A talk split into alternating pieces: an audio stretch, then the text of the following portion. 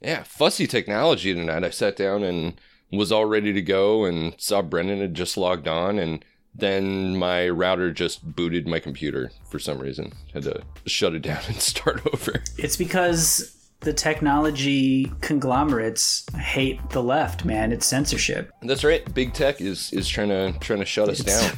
Retaliation for Elizabeth Warren's billboard. It's why we get so few listens on our uh, YouTube channel. Curse you, Mark Zuckerberg. Just did, didn't want to dunk on the social media titans. It's too scary. Um, Too da- too I, I think dangerous. they already know I hate them. They they can read my emails. Oh, they know. They're listening right now. They have it all. They know. They know. I know. We know. Everybody knows. Yeah. yeah, you notice that the like the big tech CEOs never uh, seem to have their personal data leaked. Why? Why is that? Weird how that works. It's it's very strange. I heard they lived in a house with a fence, and yet they don't build the wall. You ever notice that? it's pretty weird out there.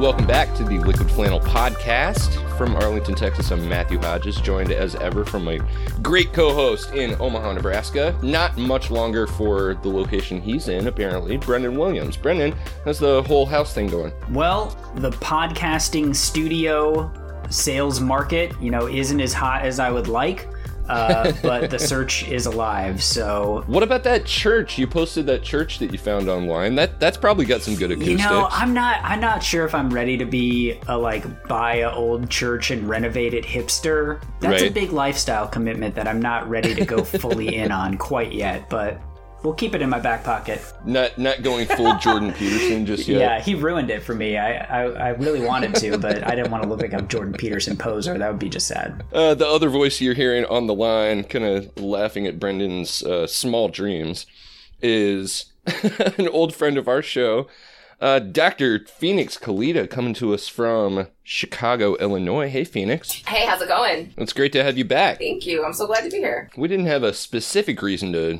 to bring you on the show. I just I you popped up on my timeline and I went, you know what? We haven't talked to Phoenix in a while. I mean, because I'm fucking awesome is like. Because you're Oh, you're great. yeah. I, we knew that we could get you on for literally any topic and it would work great. So, Yes. yeah, hell yeah. There's always something fun going on. There is. I love it. Yeah, so uh, tonight we're going to start off with some really fun stuff. I don't know, do we want to go with the trade war or do we want to go with reparations for disasters in the plains? I don't know if we want to call those reparations. That might be a bridge too far. okay, I'm sorry. uh, well, it's, you know, disaster relief. Yes. Disaster relief. Yeah. We can talk about that, I suppose. Yeah. well, man, so yeah, there's tornadoes like every day now. That's just the thing now, I guess. Yeah, Well, the important thing to know is that climate change doesn't exist, first of all. right. And in fact, uh, it definitely isn't caused by what we're, what our Department of Energy is now apparently calling freedom molecules. Correct. They are calling it that. They are. Yeah. I had no idea that they supported, you know, tornado freedom so strongly. I didn't know that that was such a hardcore Republican position. But free the tornadoes, man. Uh, let let nature free. we have started down this path of uh, basically a never ending cycle of terrible feedback mechanisms. And I just want to see where this train goes. So, yeah, there was this bill for uh, disaster relief. Brendan, you posted the article, right? This was something like, I want to say $19 billion or something like that uh, for the devastating flooding that we talked about a couple of months ago, as well as. Right. I mean, that was like seven disasters ago, and they still haven't done it yet. Right. Uh, they're a little behind. They're a little backed up.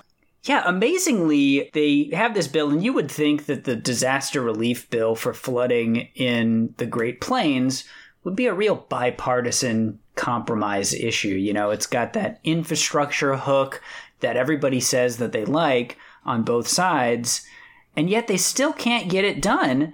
And for some reason, Republicans keep blocking it because, like, it doesn't include enough money for the fucking wall. Is that their reasoning? Yes. Oh Jesus. my God. Jesus.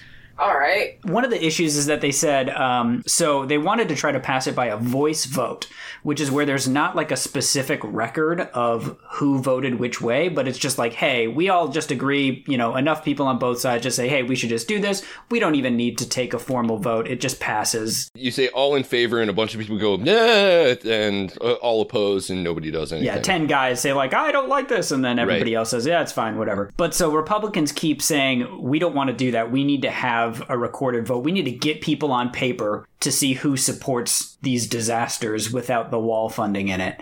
And that's literally the holdup is that they want $4.5 billion for the wall to be in this bill. I, I like the way that you phrase that. Who supports the disasters without the wall funding? Because apparently, it's all of these Republicans. They actually support the disasters, Right. not not giving any kind of relief for them. They like the disasters as long as there's no wall funding involved. There was a time when even Republicans could be relied on to not be on the side of natural disasters destroying people's homes, but uh, I guess times have changed, uh, and that's now just part of the "Make America Great Again" agenda. Is 2024 election is going to be um, like a bunch of Republicans coming out like pro kaiju. you know, like like King Ghidorah may look bad, but uh, maybe we need to look at, at what this does for border security. it's a real job creation opportunity, you know. Um, Absolutely. Talk about your uh, your infrastructure opportunities. But yeah, have you guys been uh, getting hit with disasters over there? I know Texas has been getting some. You got you guys were having tornado warnings the other day. Uh, yeah, we got a little bit. Uh, Ma and I decided to go see the live action Aladdin yesterday, and as we were walking into the theater, the tornado sirens started going off. speaking of disasters, Boom! It was, was all fine. right. Really? It was fine. Are you sure? I'm pretty sure it was fine. Anytime Will Smith was not trying to just do like the same lines Robin Williams did, it was actually good. They kind of cashed in a little bit too much on the nostalgia instead of letting it be its own movie. I mean that's the entire thing. I By mean, and large, it was fine. I don't know. I, I felt about the same way about it that I did about the live action Beauty and the Beast, which won't replace the 1991 classic, but was fine also. I don't know. I don't know. I saw the preview with the uh, Prince Ali, and I was like, ah, just. Mm.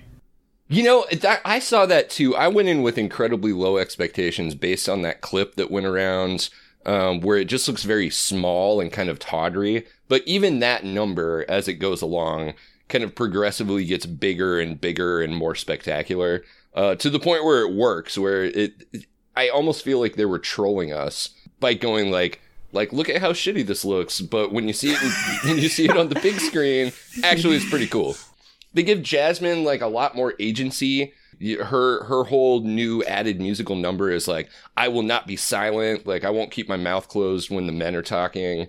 Uh, and she actually has like a pretty cool little plot beat where she rebels against Jafar, who's just become the Sultan. And yeah, it, it, it all worked pretty well. Uh, they add in a, a love story for the genie, which sounds really dumb, but it works yeah, it sounds like so it, dumb. it actually really works. It's it's cute. It's like one of the nicer things that happens in the whole film. Um, I have doubts. Could say that. I have some doubt. well, I'm not I'm not one to necessarily cape for every single Disney project, but we came out of it going like, eh, I'm kind of glad we saw that. That was pretty good. I think. I mean, now that they're making live action Disney movies, maybe they should make like an animated version of the 1990s classic Twister with Helen Hunt and Bill Paxton.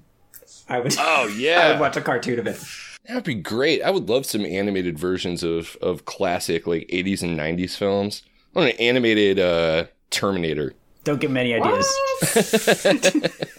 Arnold Schwarzenegger was posting rap videos today. okay. I, What- I what didn't it? really I- have a response for that. I'm sorry. I saw the damn thing come across my timeline and I didn't click on it intentionally. Yeah, I think he just wanted to like upstage um, Stallone's new Rambo revival, so he was like, I got to drop my mixtape on, on the same day. Yikes. And then yeah, the Rambo trailer is uh, cranking out that Old Town Road. Eight straight weeks at number one. Yeah.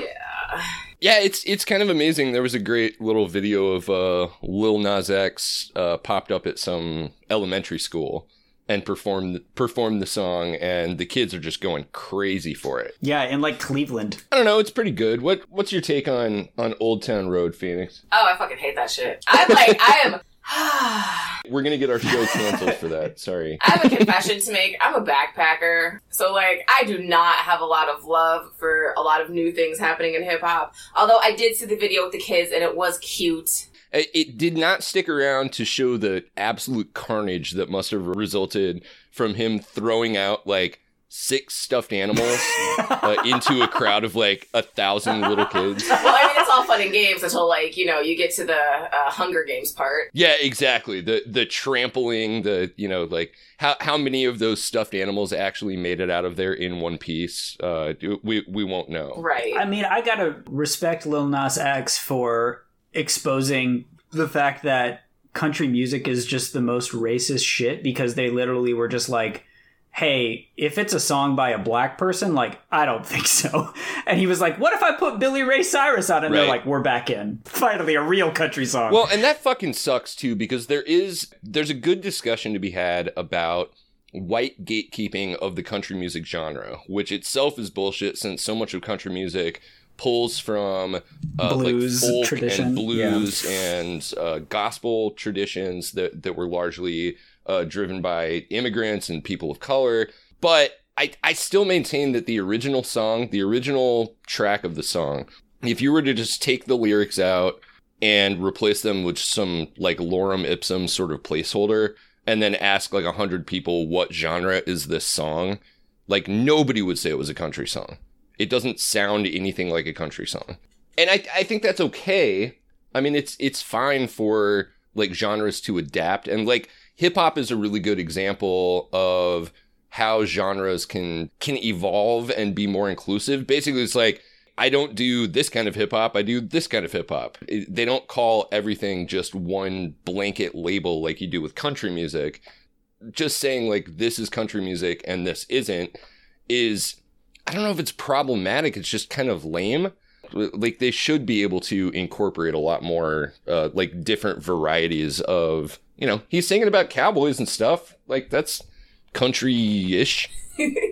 No, I totally agree with that though. But I think that goes back to this whole like trying to make like white culture a thing. But like, no, no, it's only one thing. It only has one meaning. It's like Right. because I know a lot of different kinds of white people. you know, there was a take that he was appropriating white culture by trying to get into country music. It's like, you idiots, like, based on the best information we have, like, one in four actual cowboys were black.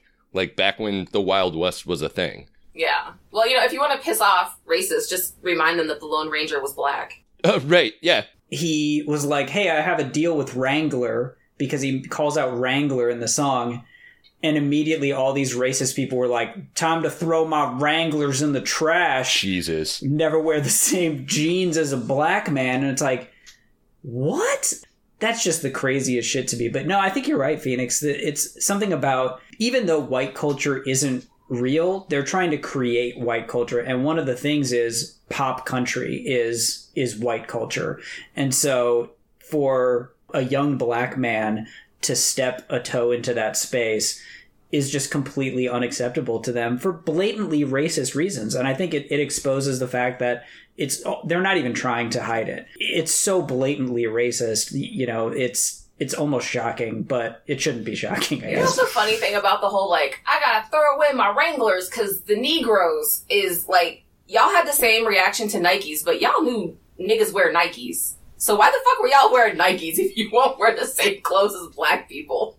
like what's happening? you know larry bird said it was cool so i just do whatever larry says man And also, like, you know that these people just buy their jeans at the, like, the farm supply store. Yeah. Like, they literally only sell Wranglers. So what are you going to do now? Well, it's like they wanted to boycott Disney because uh, they had some Disney shareholder thing or whatever with fucking Star Wars Land or something, and somebody asked like, "Hey, are you going to continue to film in Georgia, which has like a huge film production scene?" And they were like, "That's something that we're really going to have to look at to see if we can continue to support that after they've passed these like horrible anti-women bills." And so now conservatives are like, "Time to boycott Disney again." And it's like, well, good fucking luck, because that's literally 80% of all media. Didn't they try to boycott Disney after the live action Beauty and the Beast because LeFou was gay? Inferred to be gay. That was so sad too, because the little, like, the one tiny thing that happens in that movie that is a slight indication that this character may not be 100% heterosexual It was like, nobody would even notice it unless you were looking for it. But they, I mean, they do the same thing with uh, with all the Marvel movies, the Star Wars movies. You know, it's the that that very online set of uh, like nerds who don't think of themselves as racist, but for some reason, all of their complaints have to do with, you know, why did this character have to be like cast as a black person? Like, what does that add to the story? Right, right. Yeah, I remember that with um, what was it, The Hunger Games when the movies came out. People were Ah. really mad, and I was, and I've never read the books, but you know, people were apparently really mad that a character who was described as a non-white person in the book, and they just skipped past that while selectively reading, was cast Right. as a non-white person in the movie. Yeah, it, well. it was Rue, and Rue is such a small part of the story anyway. It's like, how fucking fragile are you that you you can't even have just like a bit part basically played by somebody who doesn't look exactly like you. The craziest thing about that to me was that people were like, well, look, that character suppo- is supposed to be like a surrogate for the main white character's little sister.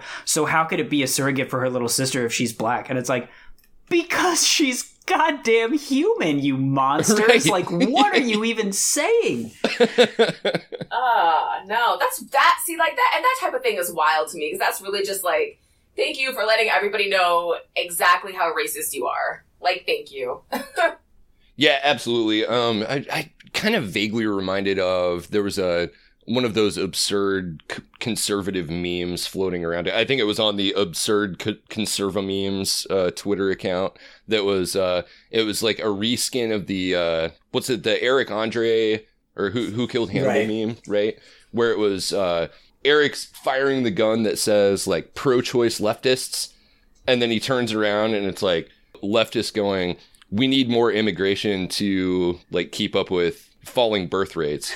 It's like, who who is the audience for this? Like, what leftist has ever made an argument about immigration that had anything to do with declining birth rates? Nobody fucking cares about that except for these. Uh, you know, like white genocide sort of conspiracy theorists. Yeah, I've never seen anyone complain about that from the left, honestly.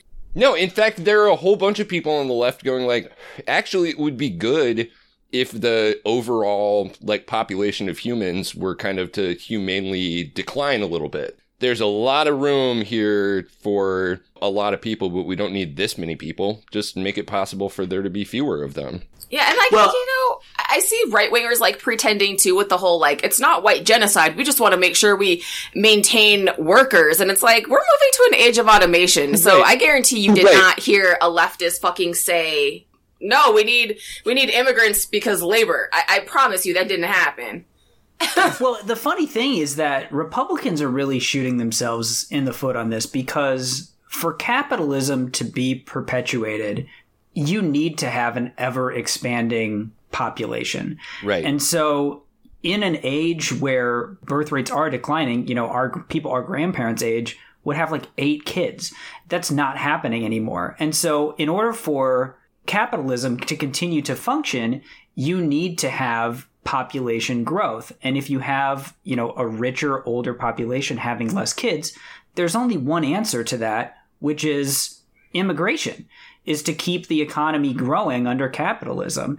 And so even though that is totally in line with the functioning of uh, the conservative idea of what society should be like, they're so racist that they can't accept it. And so they somehow flip the script and say, well, we got to get rid of all the immigrants, but that causes a problem because then we're not going to be, you know, having the same growth rate to keep capitalism functioning. So we better outlaw abortion and force women to bear unwanted children. Right. And then the problem will just fix itself. That's that's the thinking, I guess.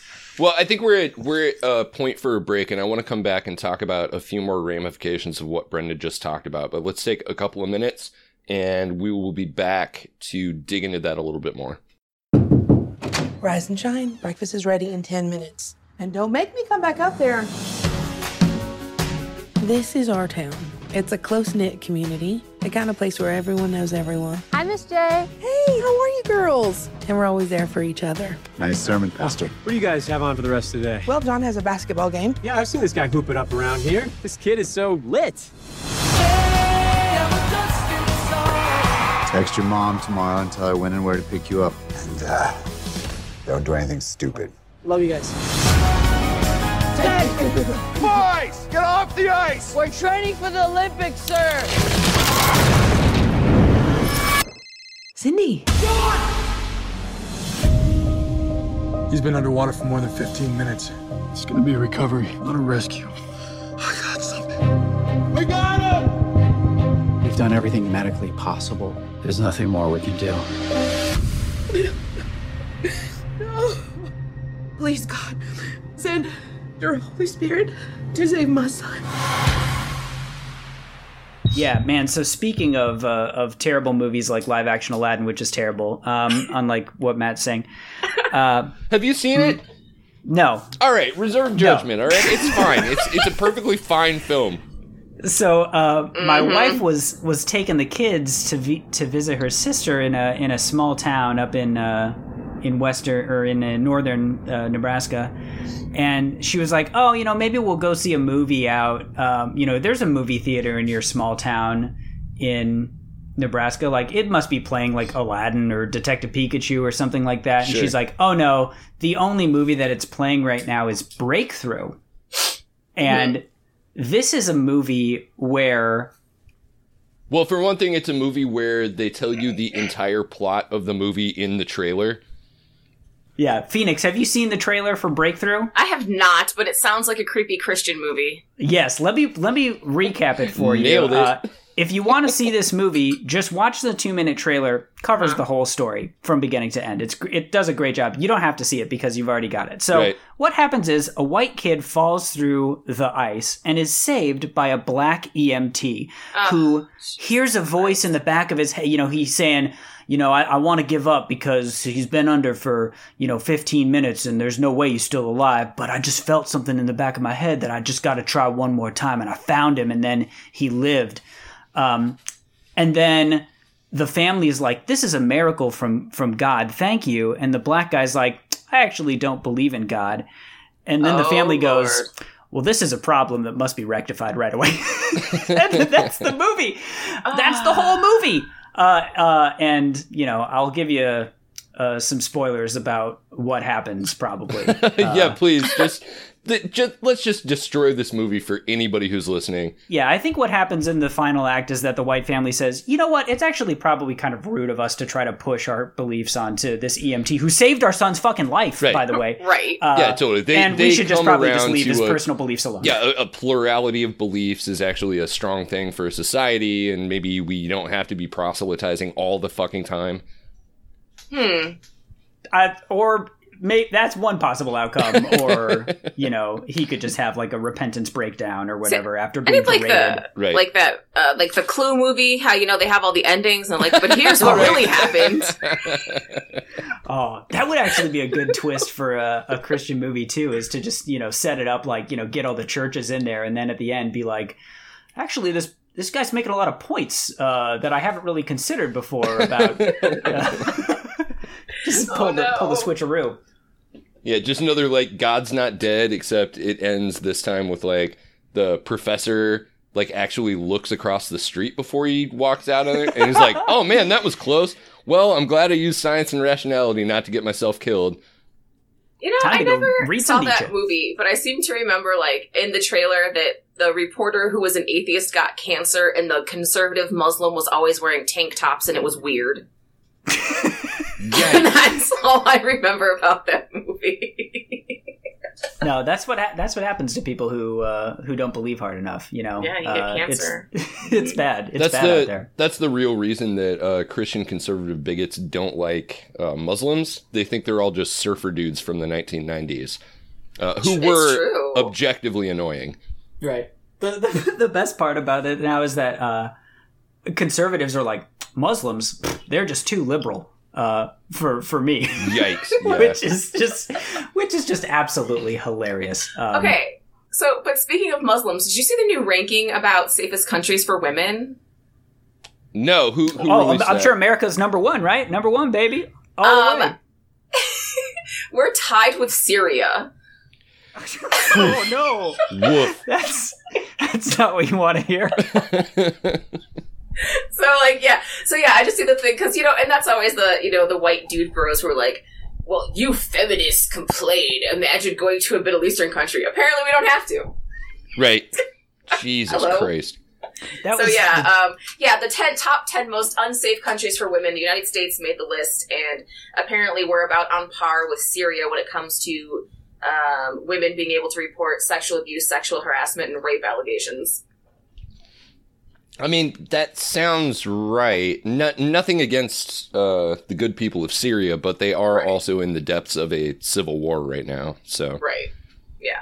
I don't know. It's just it's just interesting that like they went, I, and I don't know if that was because the data literally lined up that close, or if it was like kind of a shade thing to be like, oh, so Muslims are a problem, huh? You know, and then like, hey, look at you guys. You guys are right here too. So yeah, that was uh, interesting to me. yikes. I saw that. Yeah, exactly. Well, speaking of kind of bonkers uh, conservative ideology, um, following from the discussion that we were having before the break, there was a really interesting, um, interesting in the train wreck way, uh, sort of dicta from Justice Clarence Thomas in the past couple of days yeah. um, where he goes off on how um, basically he, he starts off talking about abortion and then moves into birth control and the whole Right. idea of birth control and how it was originally promoted by Margaret Sanger, uh, the founder of Planned Parenthood, who was, you know, she lived in the like 1920s. That was when she was politically active. And all of the positive ways she wrote about eugenics, because that was like a hot trend at the time, this science of eugenics, and we could make the human race better through kind of selective breeding and stuff like that. Um, Clarence Thomas is looking at those statements now, literally a hundred years later, and going like, "Well, you know, the the the only rational conclusion from this is that anybody promoting access to birth control is a eugenicist." Right, which is such a bizarre argument because, well, I mean, first of all, it's ahistorical in the context that um, birth control has always been um, a topic, you know, and I mean, shit, Right. there were women who were burned alive during the witch trials for teaching other women how to use herbal birth control. Yeah, But, you know, and I mean, it was a thing with slavery as part of the resistance in America, you know, slaves resisting, um, you know, forced breeding with herbal, you know, uh, remedies for pregnancy and whatnot. So, I mean, already it's like ahistorical, but it's like extra interesting from the context that anybody who supports birth control is somehow a eugenicist, yet at the same time, um, forced sterilizations are not eugenics. Uh, yeah, yeah, and Like, oh, okay. what was really remarkable to me also was the way that his comments echoed. It, it's not just comments like this is part of that of the record of whatever case they were deciding. It, it wasn't Yeah. it wasn't decisive in the case. It was just extra stuff he wanted to tack onto it.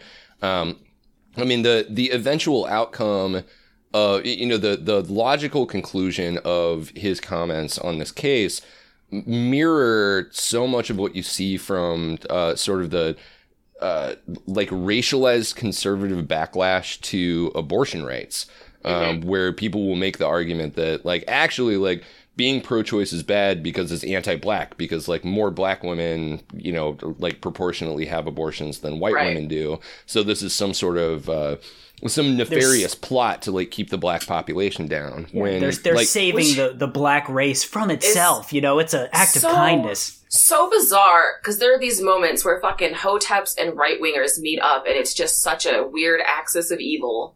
I'm sorry. I just I just heard you say right wingers twice in a row. Were you trying to say two different things?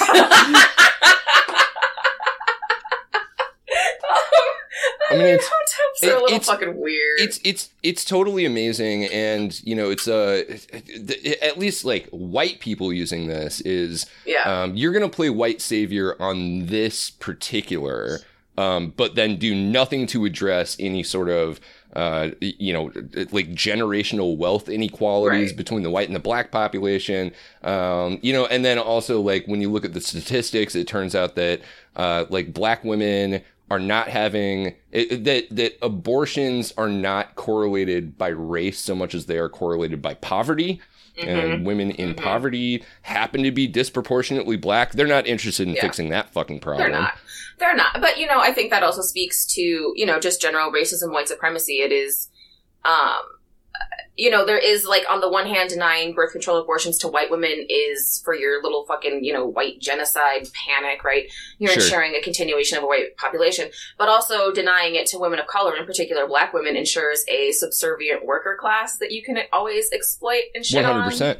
And it's like, yeah, so technically we can't own them anymore, but have you ever tried no. owning a business and exploiting the fuck out of them, or like, Well, I- you know, I or think- like getting in that prison labor racket? Like, yeah, Absolutely. I think you're I think you're 100% right and that speaks to that idea that abortion correlates more with poverty than it does with race because that, that goes back to what Brendan was saying before that in order to feed the the beast, the maw of capitalism, you have to have an ever expanding working class of, Yeah. you know, basically wage laborers and you can't do that if, you know, people are making smart for their situation family planning decisions. right, exactly. And the the crazy part about that is that you know Republicans are always complaining about like identity politics and saying like oh you know you treat all white men like they're the same where like we really need to look at the individual and you know it's all about individual freedoms and individual liberties Right.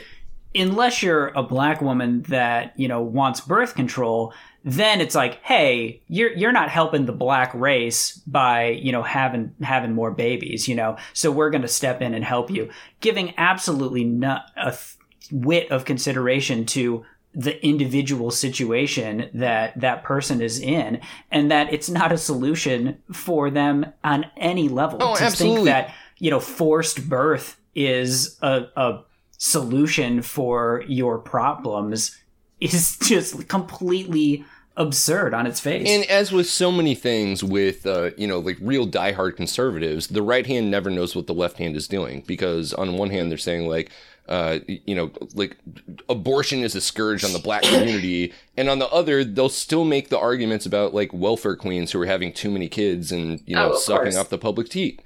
Mm-hmm. Mm-hmm. Right. Or blame, um, you know, well, black on black crime only exists because black single mothers. Uh, right? Yeah, like, exactly. Okay.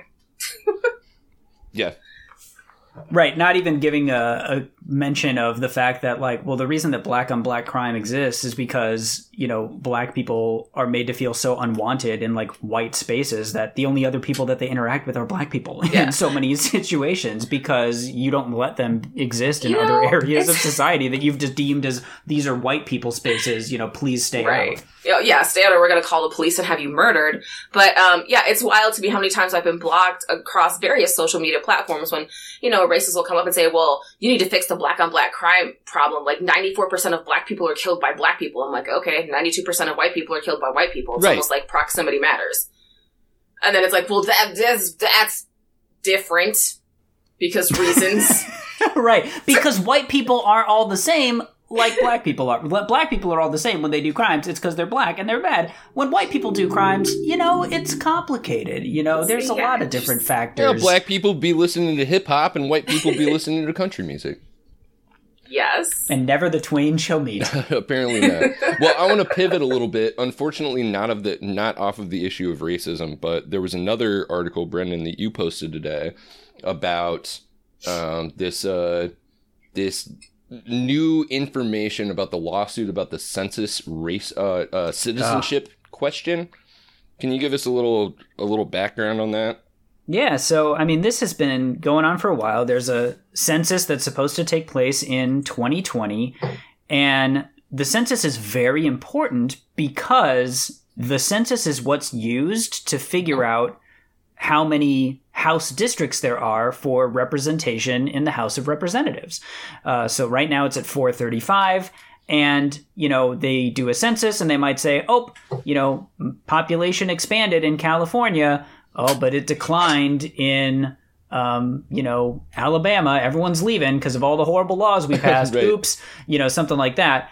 Uh, and so that's a problem for Republicans because anytime a census happens, there's a chance that you might have to do redistricting. And the, Mhm. they've worked so hard over these past 10 years to gerrymander these districts to give them a really comfortable, safe, uh, you know, election bonus. Uh, you know, to, to to have a couple extra votes in there. Even if you total up the votes, you'll see that you know Republicans only got like forty five percent of the vote, but you know they happen to have all of these seats in these state legislatures and things like Mhm. that.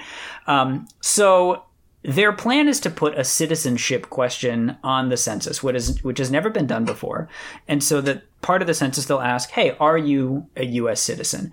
And they haven't done that before because once you start asking that question, people go, "Well, why do you want to know that? How is that relevant Sure. Mhm. to the census?" And maybe I don't want to participate in the census at all because I feel like you're just going to create a registry of illegal immigrants and then come and, you know, separate me from my family and, and lock me in a concentration camp. Right, well, Maybe I don't want to participate in that. worth- and that's what they want Yeah, because then worth- they get undercounted. It's worth pointing Mhm. out right there that uh, when you get your census forms, it's not every individual is filling out a census form. It's that every household is expected to turn one in. So the citizenship question would go for not just the person filling out the form, but also anybody who might be living in your house with you.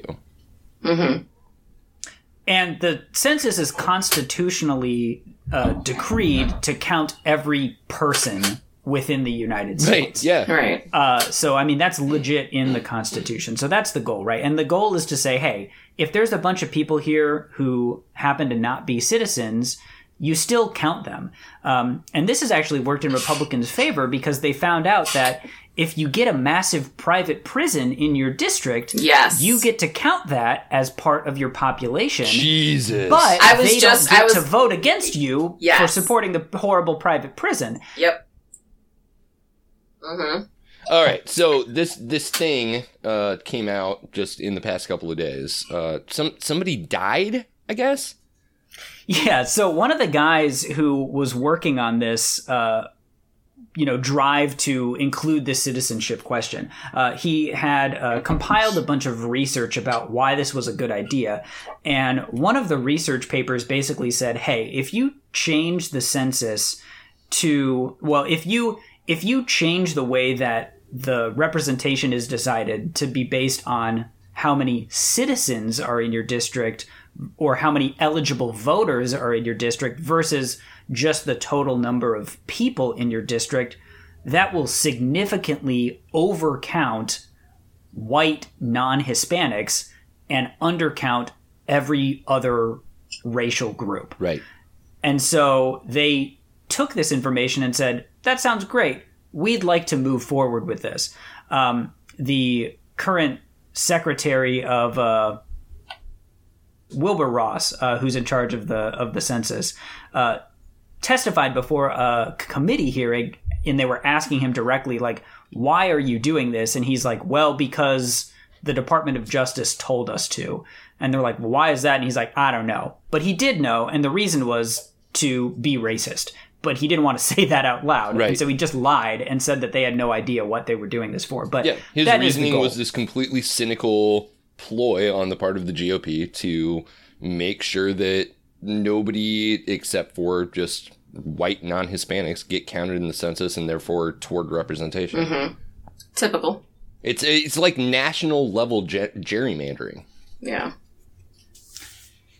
and it's the most anti-democratic thing that you could possibly do right is to say hey if you if you come from an area where there's a lot of people who you know have you know an unclear citizenship status and you know i think that's one of the things that they also forget about is like there's universities that have a lot of students that aren't necessarily citizens and Sure. things like that you know those are still people that technically you are supposed to be serving in your capacity as a representative of the people who live in your district Well, on paper And- anyway.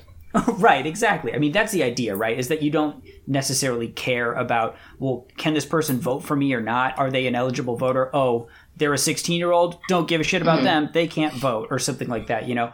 But they, they want to twist it so that it's like, hey, only, you know, people who are not felons, who have voting rights, you know, who maybe are landowners, you know, those are really the people who should Mm-hmm. count. And everybody else, you know, maybe they really shouldn't count. And just because a lot of those people live in your area, we don't think that you should get, you know, equal representation in our government because those people just are worth less than, you know, people who are full, you know, real citizens. Right. And that's pretty gross. And I don't like it. No, it's awful, but I think that, you know, conforms to what, like, the pattern that we sort of always had, right?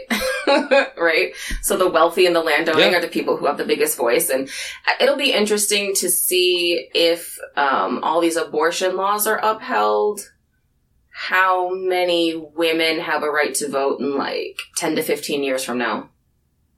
Yeah, that's always you know been part of the plan too. Is to say, hey, if you criminalize uh, you know abortion and birth control, then that's an easy way to just you know take the people who uh, you know you don't want to be. You know, they're not going to vote Republican if they're out there you know using birth control. Ooh, so who cares if they're not going to vote for you? Let's just criminalize it, and then we'll have a great excuse to take their vote away. And you know, it's a, just a win-win for for Right. all Republican men yeah, out there. basically. But the crazy part to me is that um, even though this is happening and it's so obvious that it's happening, you know, you don't hear the Democrats talking about it a lot for some reason.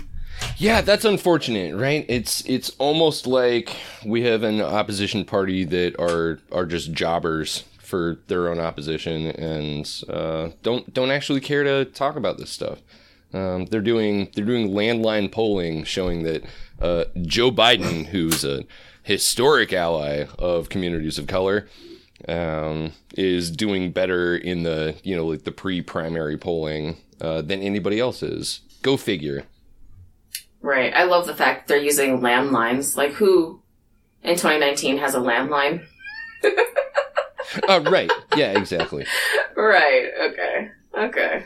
No, it's the best way to figure out what the real America Mhm. thinks uh, about your candidate. You know, real And- America defined by both yeah by by both the Democratic and the Republican parties as being old white people who own a house. Yep.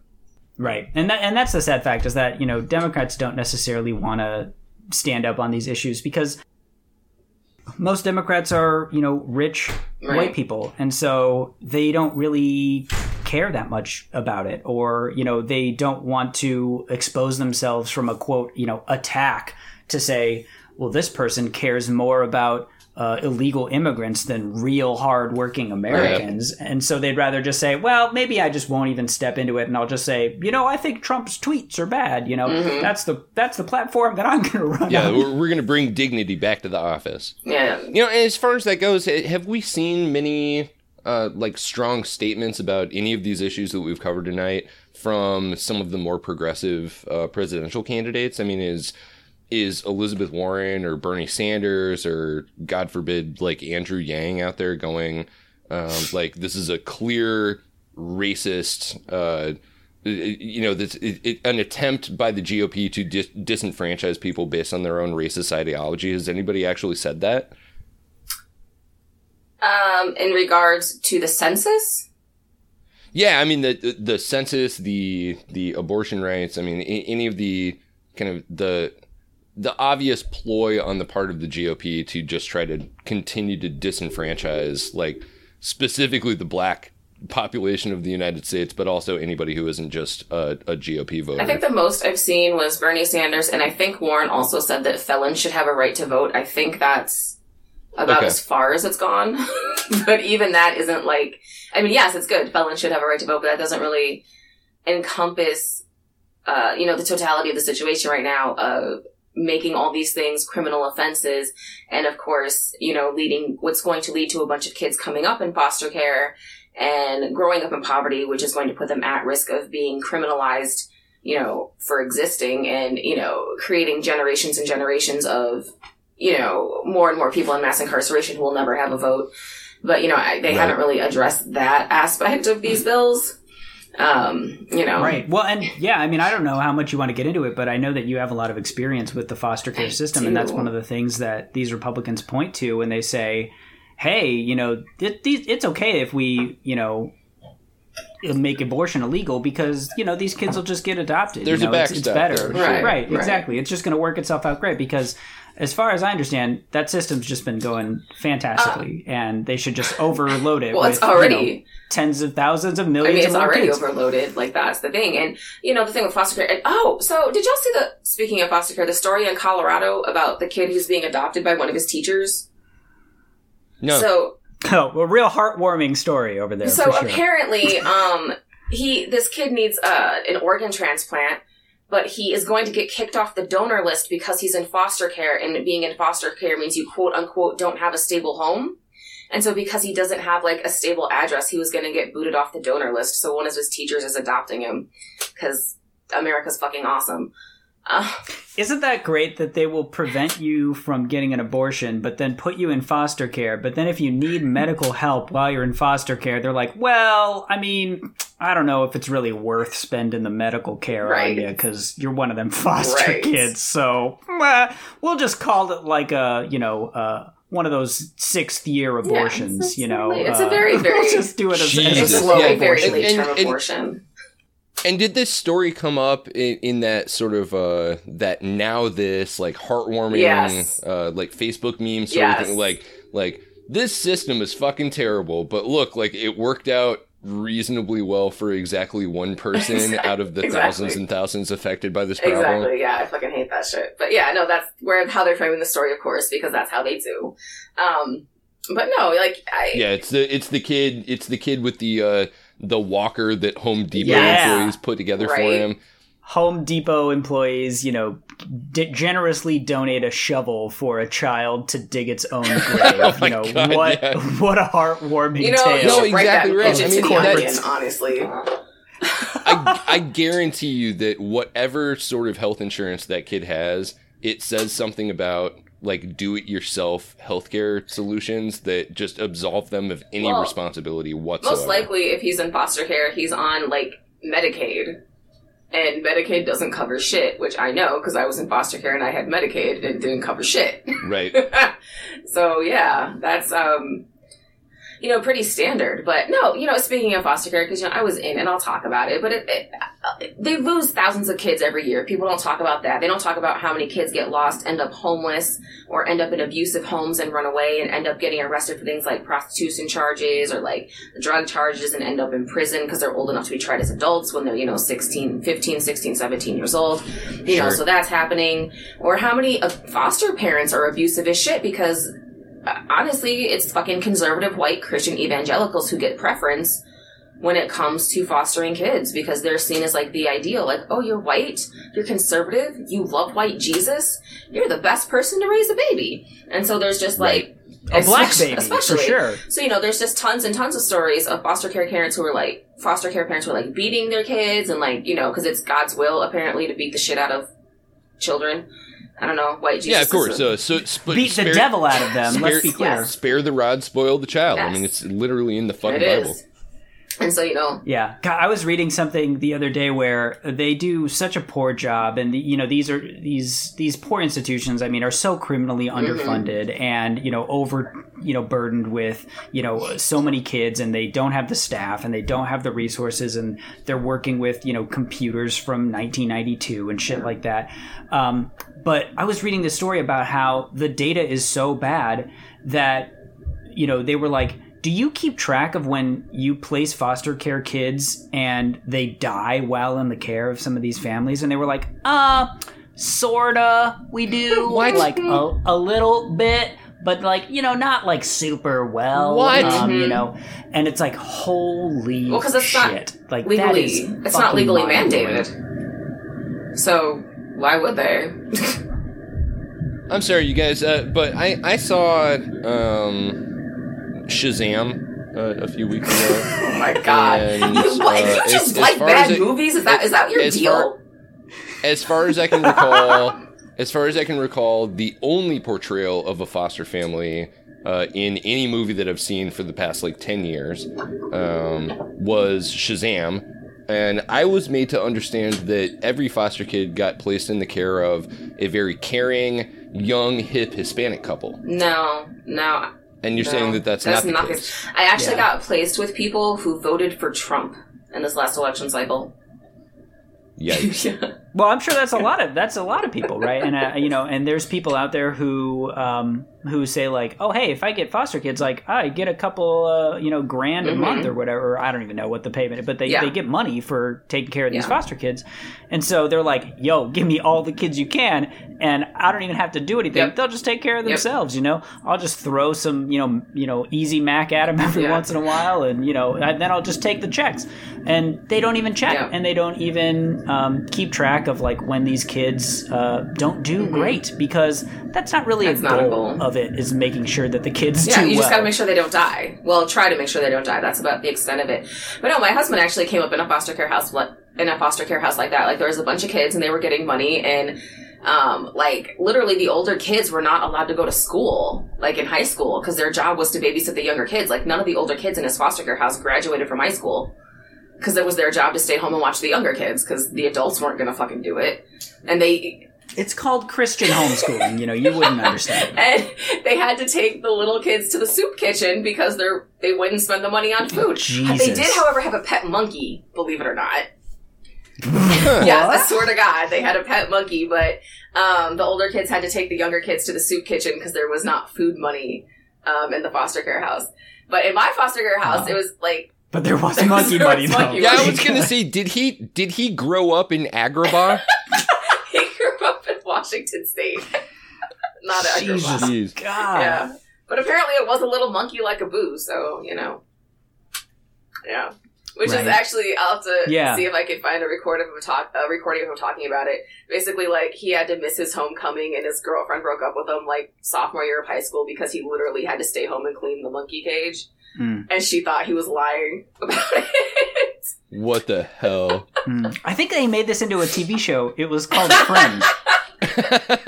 yes, actually.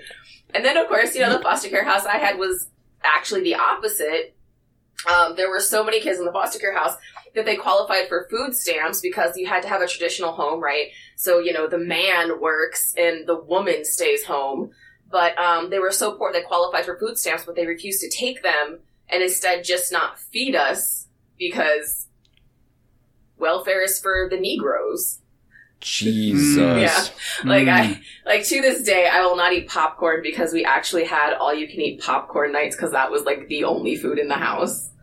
So yeah, it was good times, good times. You know.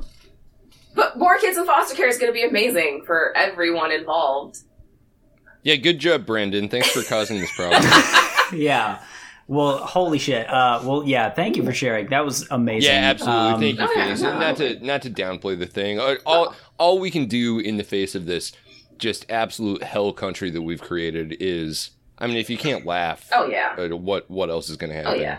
And I think it's important too for people just like come forward and talk about this type of shit because like a lot of times you're like, oh, I heard from someone who heard from someone that like this is what you know it's like, and it's like no, like I'll fucking talk about my experiences because you know I'm not ashamed about it, and if bringing the reality of what happened helps people understand how dire some of these situations are, like I'll fucking do it. Shit.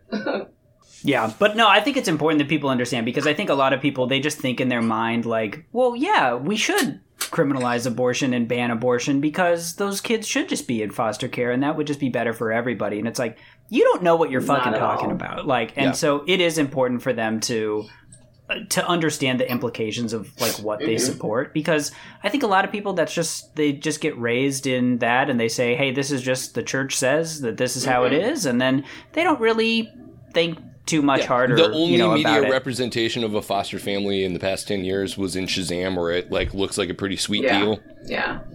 Yeah. Oh man, there was an amazing uh, story recently where that guy Justin Amash. Actually, you know what?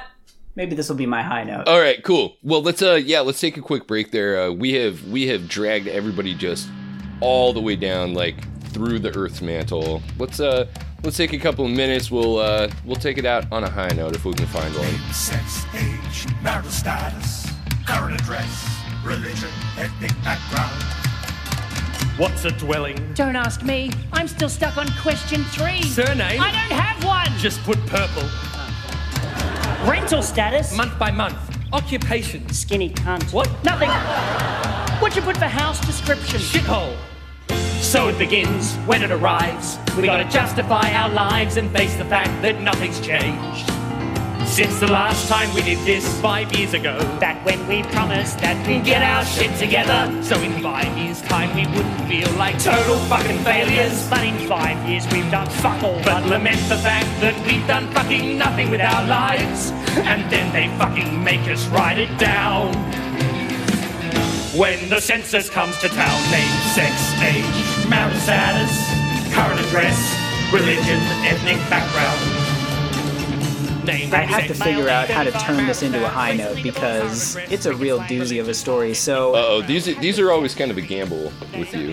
the high notes are it's a little thin out there. So You come out optimistic, and then I find a way to make it terrible, uh, and then it's like, oh, Well- that's not a high note anymore. Sorry. help me figure out which way this one's going to go. So this dude Justin Amash is a libertarian conservative, and he is now fully on the impeachment train. Uh, more so than many Democrats, which is a little sad and disappointing. This guy's from Uh, he- Michigan, is that right? Right, and like I said, he's kind of like a Rand Paul, kind of like you know, uh, you know, constitutional libertarian conservative, and so he's fully just said, you know what, Trump's got to go. Like this guy sucks. Like he's not doing the conservative things that I want him to do. You know, let's kick him to the curb. So he had this town hall, and people fucking loved it. They were cheering left and right. And a they interviewed this woman as she was leaving the town hall, and she was a Trump supporter. And she said, I went to the town hall because I wanted to hear what he had to say. And I found it very interesting and surprising that he was saying that the Mueller report did not exonerate Donald Trump. And I had never heard that before. And I'm very interested to to learn more and to read the report for myself because I haven't read it myself because I had just been watching the news and wait which news of course she's what what what fucking news do you think she was watching man Trump's Twitter feed was the news that she was watching Right. and she was like well the news said no collusion so I just thought that's what it was but I guess now Republicans saying it's not so I'm gonna have to look into it a little bit more so I mean, I guess that's a high note. I don't know. It's crazy. It's a crazy world out there, man. I think that is a reasonable high note, Brendan, actually, and, and I'm going to try not to scuttle it. uh, but you have people talking about, you know, leftists are all in these media bubbles, and nobody talks about how, you know, it, it- you don't seem to have too many New York Times op eds written about how uh, people in the right wing literally only get their news from Donald Trump himself and his friends at Fox News, his literal friends. Mhm. Like he calls them in their office, sort of friends. Um, so to see that bubble pierced a little bit with something approaching consensus reality, uh, that is actually pretty encouraging. It's kind of cool. So yeah, hopefully it gets better from there.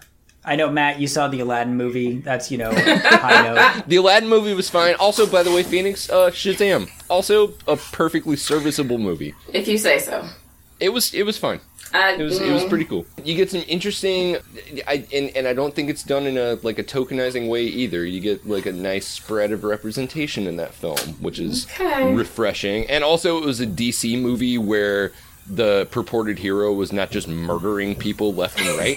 so that's a step in the right direction. That's a nice change of pace. There's that AOC knock down the house documentary that's on Netflix. Oh, that's right, I haven't yeah. watched it yet. We should watch it and talk about it in a future episode. That would be It cool. sounds really, really interesting. Uh, well, speaking of heroes uh, massacring people left and right, uh, one of my high notes for the week is that uh, I talked about it a couple of weeks ago. Our Redwall podcast recorded our first episode last night, and it should be out um, probably around the time that this episode drops. So go and check that out. It's it's super fun. We read the first of the Redwall books by Brian Jacques and talked about government and racism and the weird gender dynamics of that book and just a really nice lefty podcast about a thing that you probably read when you were a kid. Um, Nice. so come and come and read along with us. It's, it was it was super fun. Phoenix, are you familiar with the the Redwall series of of novels? Uh, I've never actually read them. I've seen them, but I've never read them. it's like King Arthur and the Knights of the Round Table, but mice, I guess. Yeah, and also they're arguably communists. Okay.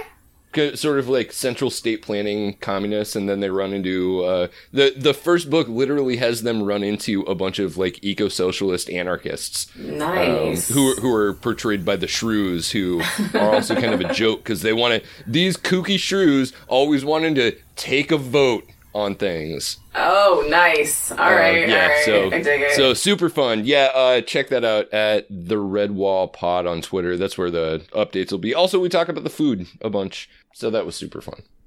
Yeah, speaking of animals, Yes. Phoenix, you had an amazing experience with your cat. I don't know if amazing is like the right word for it. I mean, I, I was amazed by it, not Unbelievable. not necessarily in the good way.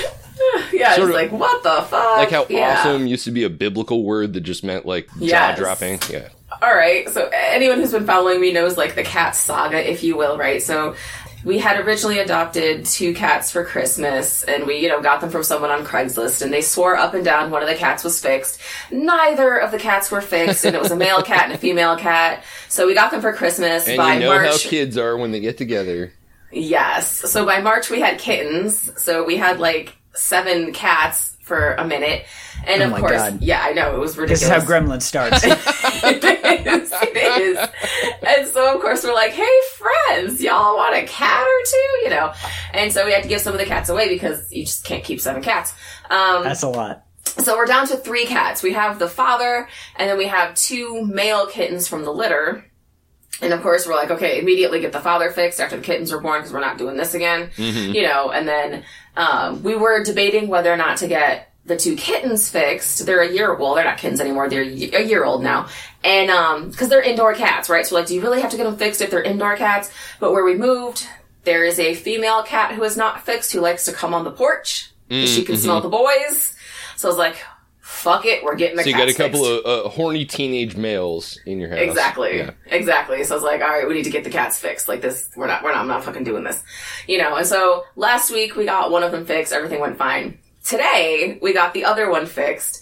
And you know, I, I don't know if this is typical everywhere, but here when you get a cat fixed, you drop them off at like eight in the morning. You pick them up somewhere around like five, six o'clock at night. That's just what they do because they, you know, do like, you know, whatever, like 50 cats a day. So I get a call like two o'clock this afternoon and the vet is like, hi, is this the person responsible for this cat? And I was like, yes, why? And she goes on to tell me that my cat died during surgery. Died? And then they resuscitate, died. Like heart stopped beating, had no oxygen for like four and a half minutes, dead. And then they resuscitated him. And I was like, what? And she goes, yeah, uh, he seems to be okay, but he can't really stand up and walk around, and that might just be because of the anesthesia. What the but hell? It might also be brain damage. It might also be possessed. I possessed. was gonna say, like, did she say anything about a pet cemetery out back? so I was like, wait, are you serious right now? And she's like, yeah, you know, so it's, he did, you know, stop breathing and, you know, he was technically dead, but he's back now. And, you know, here's some signs and symptoms you need to look for to make sure that he's not suffering any like long-term brain damage because no oxygen. Oh my And I was like, oh, okay. Like I did not, I didn't well, know. have you gotten him back yet? Yes, I mean, he got back tonight. How how is he? I mean, he does seems he seem okay.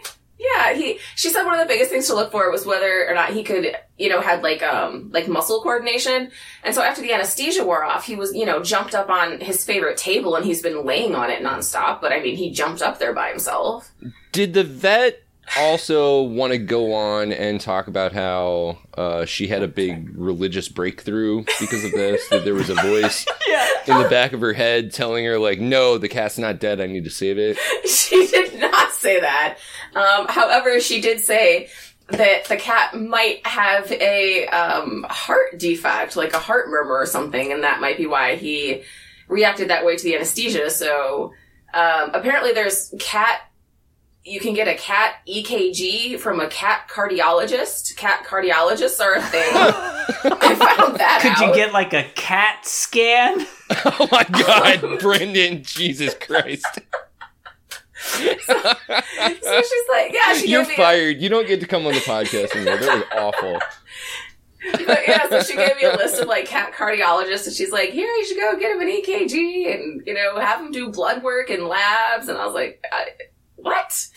And I was like, you seriously think the cat is like uh, mentally altered? And she's like, it's possible. I picture it like it's like fucking Grey's Anatomy up in this uh, Right. hospital room, you know, where you got like seven doctors being like, "This cat is coding," you know. We need to get, get in here. Stop making out with that gonna say, intern. You know, a- get a in here right now. plot Where Paddles. somebody is absolutely like finally hooking up with the hot nurse, like Yes. going on in the background.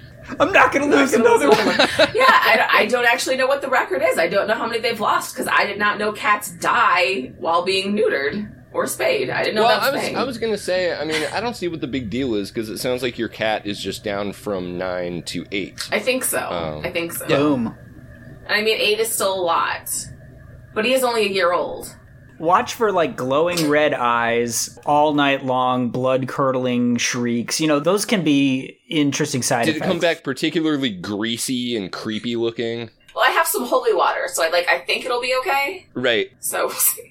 Yeah, keep that at your bedside. Just you in know, case. Just, Just in a case. spray bottle. Yes. And when it works, you can say like it was because it was holy, not because this is what you do to discipline a cat anyway. Exactly. Ex- Well, I mean, you know, confirmation bias for everyone, obviously. Um,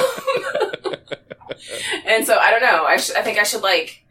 I'm in one of those like atheist versus Christian debate groups. I think I should post about it and be like, Christians, if you value life and the creatures God has sent us to take care of, you should donate to the cat cardiologist fund so I can ensure the health and say, yeah, well-being do, of my do cat. you have a do you have a GoFundMe going yet? I uh, there's, don't, but there's a I've pretty good grift in that. I've been seriously thinking about putting one up. I've, I've really oh been man, thinking about and it. hashtag it breakthrough. Yes, And, you know, breakthrough. just- yeah, the cat had a breakthrough. Yeah, just say like, you know, Jesus, it was Jesus's will that this cat, you know, was brought back. He was brought back for a purpose and he needs money to fulfill it. Yeah, I was I was a non-believer, but you know we do have these vet bills, and anything extra, I'll just donate to uh, somebody who's going against Planned Parenthood or something Yes, like that. right. You know, I'll just give it to the Pope. You know, he needs, Right. He needs it. you I'll give know, it to the that. Pope-mobile. It's looking a little old. You know, What kind of overlap do you really think there is between like hardcore Catholics and the fans of the Breakthrough film? I mean, Oh. I, yeah, I don't know. To me, I guess it all just kind of blends together. I mean, I, I think it's all out there. It's just the Christian film- culture. It, it is, but uh, yeah, that film seems much more Protestant. I don't That's know. what I'm saying. That's that's a very evangelical thing. I'm I'm surprised that like Kirk Cameron or Mhm. like Tommy the Green Power Ranger are not attached to it. I mean, in America, you know, the religion is American Jesus, so it's it's not like they're following like any actual, you know, like Middle Eastern, uh, you know, precepts or anything. I Right, mean, right. Every everybody, no matter if they're Catholic or not, their religion is just you know whatever I feel like doing, and uh, also like go white America. like that's that's pretty much it. I don't know that they're even really that super serious about the the minutia of the denomination. But you know, some people are, but not most of them. But yeah, so yeah, I think I should set up a GoFundMe for the cat. You should. It'll do well. I should. He will he will definitely be in our thoughts and prayers. That's that is wild. We're gonna set up a GoFundMe for this podcast. Back a while ago, Chuck was in a truck accident and he was saved by Jesus' name. So right. send your money to at liquid underscore flannel on on Twitter, and we'll we'll we'll totally do something cool with it. and we also have been blessed this week by uh, the the return. Um, it was more than three days, but uh, we finally got Phoenix Calida back on the show. Phoenix, it's always a delight. Yes. Thank you for having me. I had fun. Yeah, we always have the f- most fun talking about the least fun Just the worst fucking shit in the world. That is a talent that I have. That, It's that's the called the entire basis of my podcast. Have you, have you heard my podcast? It's fucking horrible. Hell yeah, hell yeah. it's fucking awful, but it's, It's funny. dire, but you were always incredibly entertaining. yeah highly recommend uh, I, I definitely love listening uh, i love i love hearing your guys perspective and uh, follow the the black podcast Yes, thank you. And uh, for other things that are horrible, uh, with a funny spin on them, I guess you can follow me on Twitter at Matt the Wait with a W. and uh, yeah the Redwall i'm uh, i'm excited for that Yeah, it's gonna be good. i think Uh, i have that book and- around here i should i should hop in and, and, and catch You up You should reread it. It- Your your kids are about the right age for uh, for a good read oh through that yeah that's a good call yeah that might be fun uh, yeah. Yeah. follow my uh, live tweet read along at brendan williams with one l Nice. Well, thanks everybody. Thank you again, Phoenix. Always a blast. yes. have a week And we'll see you next week.